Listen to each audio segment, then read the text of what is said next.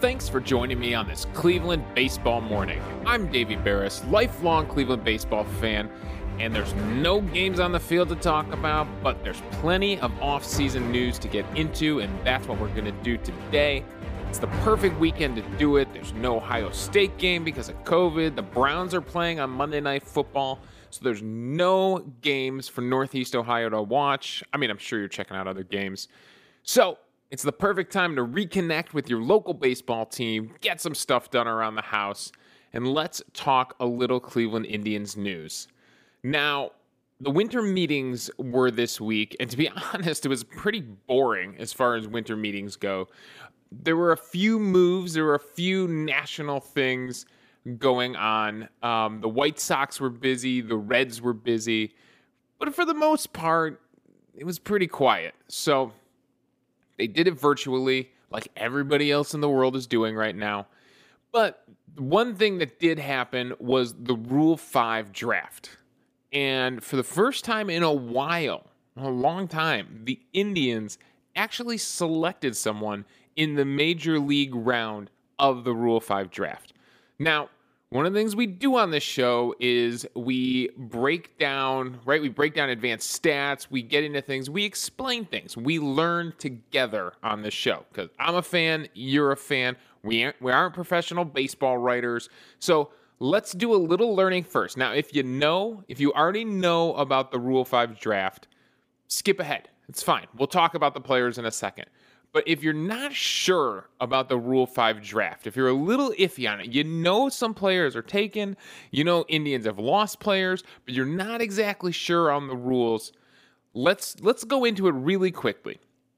So the truth is the Rule 5 draft is really old. It dates back, it's older than the World Series. Uh, according to an article here from Andrew Simon on MLB.com, the first version of it um, took place in 1892. So before teams had minor league affiliates and everything like that, it was literally a way to select players from the random minor league teams all around the country and sign them to your payroll.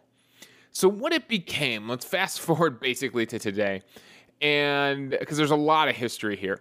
But in modern times, what it became is a way to prevent players from being stalled out in the minor leagues. So maybe you got a guy that, you know, he's just blocked at a position. You know, for the Indians, maybe it'd be a third baseman, right? Jose Ramirez is locked in there. You know, what, what are you going to do? You got to find another position to play, or you're going to be stuck in the minors for a long time. So, for guys like that, and the, the current rule is if you've been in a minor league system for four years, or if you were 18 years old when you signed right out of high school, if you've been in a minor league system for five years, and you haven't made it to the 40 man roster yet.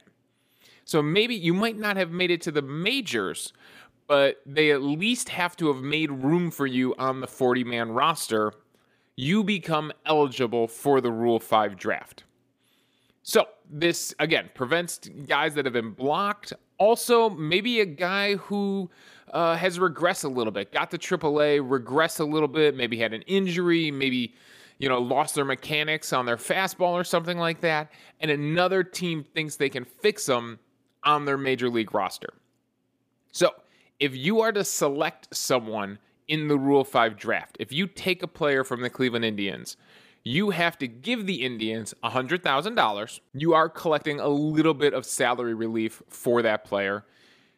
But then the acquiring team has to keep them on their major league roster for the season, basically. I, I think it's like 90 days or something like that. Uh, if they get injured, that's okay, but they have to be active for 90 days. If the acquiring team takes that player, you know, plays them. Maybe they're the utility player. Maybe they're starting in the outfield. Maybe they're starting pitcher, and it's just not working out. They can they actually before they're offered back to the team, they're put on waivers. Another team could claim them, and then you go through this whole thing with a new team. But if no one claims them on waivers, they can then be offered back to the original team. They'd be offered back to the Indians. The Indians would pay fifty thousand to reacquire that player. So they get them back at half price. It's happened before. guys have been taken from the Indians, guys have been offered back to the Indians. Sometimes the guy offered back, the team, the original team, the Indians might say, no thanks, you can keep him.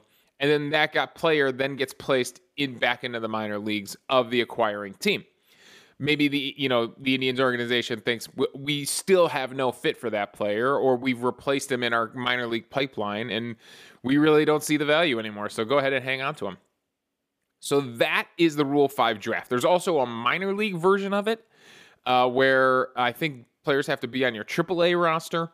So that's that's the Rule 5 draft. And the Indians have actually have because they've been acquiring so much talent in their minor league system.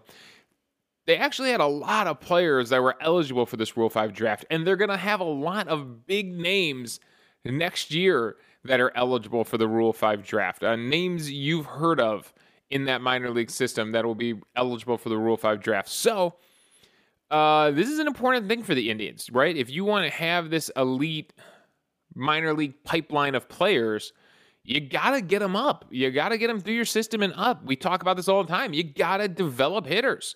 That's the point of the minor league system. They're either assets and trades or they're supposed to come up and be your next round of talent. So let's look at what happened this year because the Indians selected a player. They finally selected a player and they did lose two players in the Rule 5 draft. So We'll go in order of where they went. Uh, with the number nine pick in the Rule 5 draft, in the major league phase of the Rule 5 draft, the Mets selected Luis Oviedo from the Cleveland Indians. He's a right handed pitcher, and he actually has been traded to the Pirates since. So, who is Luis Oviedo? He uh, came from the Venezuelan kind of pipeline that the Indians are really tapped into to finding talent down there. His fastball ranges from 92 to 98 miles per hour, according to MLB scouting reports here. And uh, he's got a decent curveball and a changeup that he's working on. However, he struggled in his last season. He's only made it to advanced A. That's the highest he's pitched so far is advanced A for the Indians. And he got, had a 538 ERA 72 strikeouts and 40 walks in 87 Class A advanced innings in 2019. Now, he's pitching right now in the Venezuelan Winter League, and Indians Perspective last reported that his fastball was back up to 97, 98 miles per hour. So, could it be that the Mets slash now Pirates are thinking about using him in a relief role? That that seems most likely, especially if his fastball is back up in velocity and he's healthy. He's 21 years old. He's a really young guy, and he was selected in the major league version of this. So he's basically has to make the jump now from single A ball to major league baseball. Now, with pitchers, especially relievers, that can happen fast. Guys get drafted and can make it all the way up to the majors pretty quickly. So we'll see if Oviedo sticks with the Pirates or if he's going to eventually be offered back to us. I mean, that's a pretty big jump for a guy to go from Class A into the majors, whether he's starting or relieving. And because of this, I think the Indians, well, maybe not because of this, but the Indians made a move to counter this. And with the 15th pick, the Indians selected Trevor Stephan, a right handed pitcher from the Yankees. Now, Stephan had pitched all the way up into double A ball for the Yankees. He also struggled a little bit. Uh, his bio, he's 25 years old, big, 6'5, 225, a big dude. And he is also known for his fastball. So uh, he says he works from 91 to 96 miles per hour, tops out at 98 miles per hour. He's also been a starter, but they said that some of his other pitches have really struggled. He struggled to try to find a curveball or a changeup that he likes. He throws a decent slider slash cutter in the mid 80s. And the scouting report says that uh, it's increasingly likely that he'll become a two pitch reliever. Now, if you're throwing a 98 mile per hour fastball and mixing it with a slider cutter in the high 80s, that's actually a pretty decent combination for a relief pitcher. So the Indians selected him in the major league version of this, which means he has to go onto our 40 man roster. He has to go onto our 26 man roster. He should be in line for a bullpen spot with the Cleveland Indians in 2021. His fastball grades out at a 60. Remember, in the scouting reports, their scale is from 20 to 80. So a fastball is 60. It's pretty good. The slider grades out at a 55. His changeup and his control, uh, his changeup is at a 40. His control is a 50. Overall, he grades out as a 40, but I think that's because he struggled a lot as a starter recently. Dealt with some injuries. And a lot of guys that you see taken in the Rule 5 draft are guys that maybe have dealt with injuries and the other team thinks, uh, you know, we can we can get a guy, we can keep him healthy. Uh, it, it'll work out with us. So we'll see. We'll see what happens here with Trevor Stephan. I, if everything goes to plan, it's a big right-handed, hard-throwing reliever out of our bullpen. So uh, it's been a while. It's been a while since the Indians have taken someone in the major league version of this. Now, to follow things up, the Indians might have thought they were clear. The last pick in the first round was a selection by the A's, pick number 16, and they selected Ka'ai Tom, center fielder, well, outfielder from the Indians. Now, they're getting a pretty good player here in in Tom. And just in case you were curious how to pronounce his name, um, in Hawaiian, which he is, uh, you pronounce every vowel. I went there on vacation, and this is what I learned. If you if you wanna if you wanna figure out how to pronounce the street names and the cities, you pronounce every vowel. So Ka'ai Tom, uh, he from his scouting report, apparently this dude has really hit everywhere he has gone in the minor leagues. In 2019, between Double AA and AAA, he hit 290. His slash line was 290, 380, 532 with 23 home runs. That's a 290 batting average, a 380 on base percentage, and a 532 slugging percentage. That puts him in an OPS over 900. So this guy was probably going to compete for an outfield spot. Uh, they say he does, he's not as fast as you would like an outfielder be, but from all scouting reports, he can play all three outfield positions. So he's a guy that I think people were surprised never got a call up, never got a chance in 2020.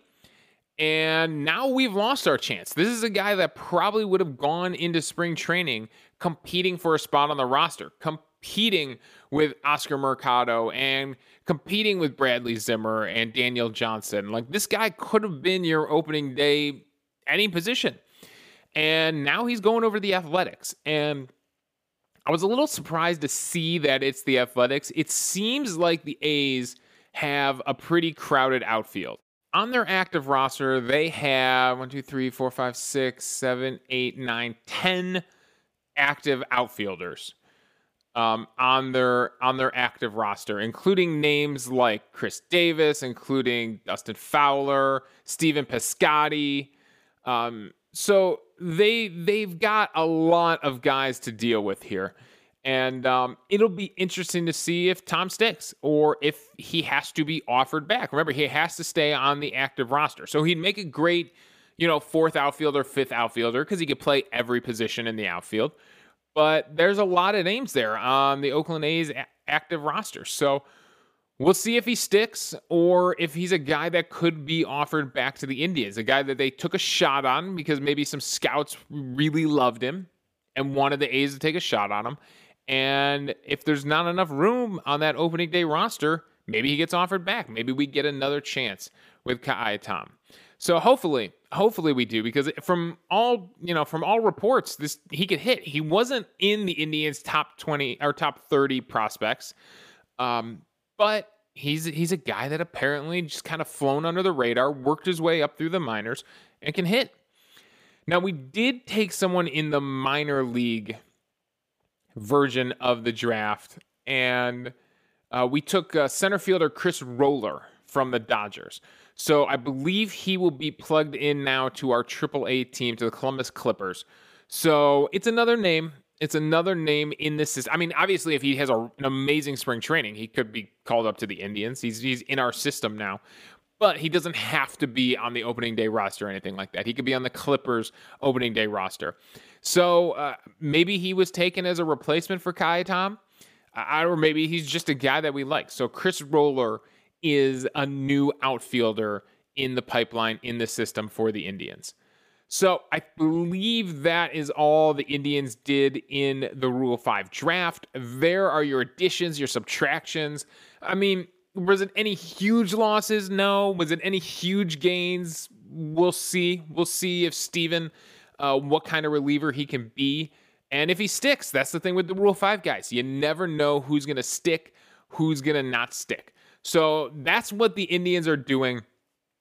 And uh, I mean, don't complain too much about the Indians being quiet right now because everybody's pretty quiet right now. Like I said, the White Sox are making noise, the Reds are making noise. Um, the Rangers are definitely making noise right now. The Braves, those are the four teams that are really making moves right now. Everybody else is just rumors. The Mets, the you know, the Yankees, the Indians, the who are the other teams they're really talking about? They're they're they're mostly just rumors out there right now. In fact, ready for this? This is what happens when you search Francisco Lindor news articles. You ready? These are the headlines about Francisco Lindor. From Cleveland.com Will the Cleveland Indians trade Francisco Lindor this week in baseball? From Yanks Go Yard Yankees should explore this non Francisco Lindor trade with the Indians. Ooh, that one doesn't even involve Francisco Lindor why the Indians are finally ready to deal Francisco Lindor. Indians ready to aggressively listen to Francisco Lindor trade offers from the New York Post. Sports Illustrated, Sports Illustrated, Indians prepared to aggressively listen to trade offers for Francisco Lindor. They picked up that rumor from the New York Post. Good job, Sports Illustrated. Francisco Lindor trade. Could Indians Blue Jays make a deal? I believe our uh, our friend of the show, Zack Meisel, had a hand in that article. That's every article about Francisco Lindor right now. There's nothing. There is absolutely nothing. No news out there about Francisco Lindor. But the writers all know that if you put rumor and Francisco Lindor in your headline, it's a clickbait. You are going to click on it. And uh, yeah, so ignore the noise right now. Ignore the noise. As far as you know, Francisco Lindor is still on our team. Will something happen? Are the odds high that something's going to happen? Yes, of course they are. We know that the Dolans just aren't going to sign a guy like this, right? They should. Everybody wants them to. The reality is they're not. I'm a little bit too much of a realist when it comes to Cleveland sports. I've had my heart broken too many times. I don't ride too high or too low. I was more hurt about Tyler Naquin getting cut than I am about Francisco Lindor being traded because we've been talking about it for like three years. Right when the Indians rumorly, you know, it was rumored that they offered him like a hundred thousand dollar, hundred million dollar contract. We all knew that was ridiculous. Guys are getting guys at that time were already getting 250, 300 million. We know that Lindor will be when his contract expires, when his rookie deal expires, his arbitration deal expires, he will be one of the highest paid players in baseball. He's that good. It will happen. And it's probably not going to be the Dolans who do it. So stay calm on the Francisco Lindor stuff. And remember that a Lindor trade changes the entire landscape of the Cleveland Indian system. It changes the entire outlook of the 2021 season.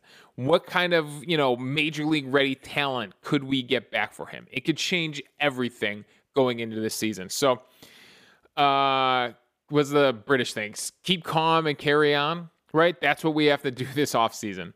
So that's what's going on with your Cleveland Indians right now. You've got a new pitcher in the system. He was a starter. He probably is a reliever now. That's your big Indians news. So enjoy it. Go enjoy your weekend. Go get some stuff done without football on. And as soon as the Indians make another move, if there's more big offseason stuff going on, I'll be back with another episode to talk about it. And before you know it, I mean, hey, it's almost Christmas. It's almost New Year's, right? It's going to be pitchers and catchers reporting before you know it. It's going to be here quick. And uh, whether they're reporting to Arizona, whether they're reporting to Cleveland, we'll see. But it's it's going the season, the 2021 season will be here before you know it. It's coming fast. And then we'll be able to dive back into baseball. We'll get we'll have a better idea of what this team is going to look like on paper because right now there's a lot of names that could be on that 26 man roster. So Stay tuned. Let's see what else happens. That's all my thoughts for today. Thanks for joining me on this Cleveland baseball morning. You can follow me on Twitter at Davey Berris. You can email the show at clevelandbaseballmornings at gmail.com. Let me know your thoughts and we'll discuss them on the show. Also, I'm hosting this podcast on Anchor, so if you go to anchor.fm forward slash Cleveland Baseball Mornings, you can leave a voicemail for the show. We'll play them back on air, respond to your thoughts, and we'll have a fun conversation amongst the fans about baseball. So thanks again for joining me on this Cleveland Baseball Morning.